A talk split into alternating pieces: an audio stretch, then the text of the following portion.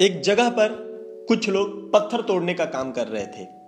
वहाँ पर एक सज्जन उस जगह के काम को देखने के लिए आए और उन्होंने एक इंसान से पूछा, कि आप यहाँ पे क्या कर रहे हैं? उस इंसान ने जवाब दिया, महोदय, आपको दिखाई नहीं देता, मैं मजदूर हूँ, मैं पत्थर तोड़ने का काम कर रहा हूँ। वो सज्जन आगे बढ़ गए। उन्होंने एक और इंसान से सेम यही क्वेश्चन पूछा, आप यहाँ क्या करते हैं? उस इंसान ने बोला महोदय, मैं यहाँ पे अपनी नौकरी करता हूँ। मैं यहाँ पर अपने बीवी बच्चों, अपने परिवार का खर्चा चलाने के लिए यहाँ पर मैं काम करता हूँ। उससे जो मेरा पैसा मिलता है, उससे मेरा परिवार चलता है।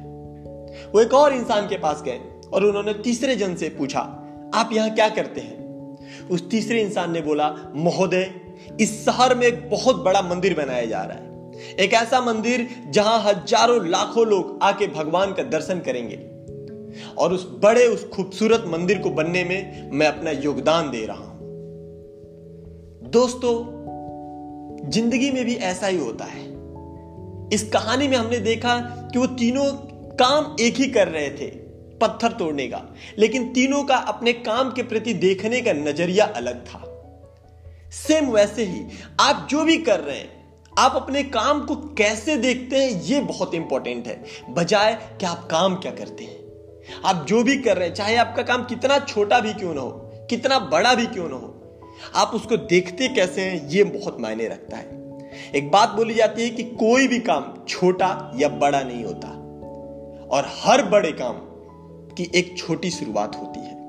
वो कहते हैं ना कि दुनिया का हर सफल व्यक्ति एक दिन छोटे से शुरुआत करता है।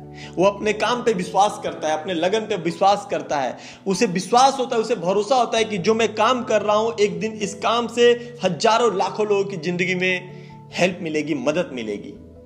वो अंग्रेज़ी में एक कहावत है the audience see joker as a joker but the joker see himself as a performer no matter what other see it's your life keep moving all the very best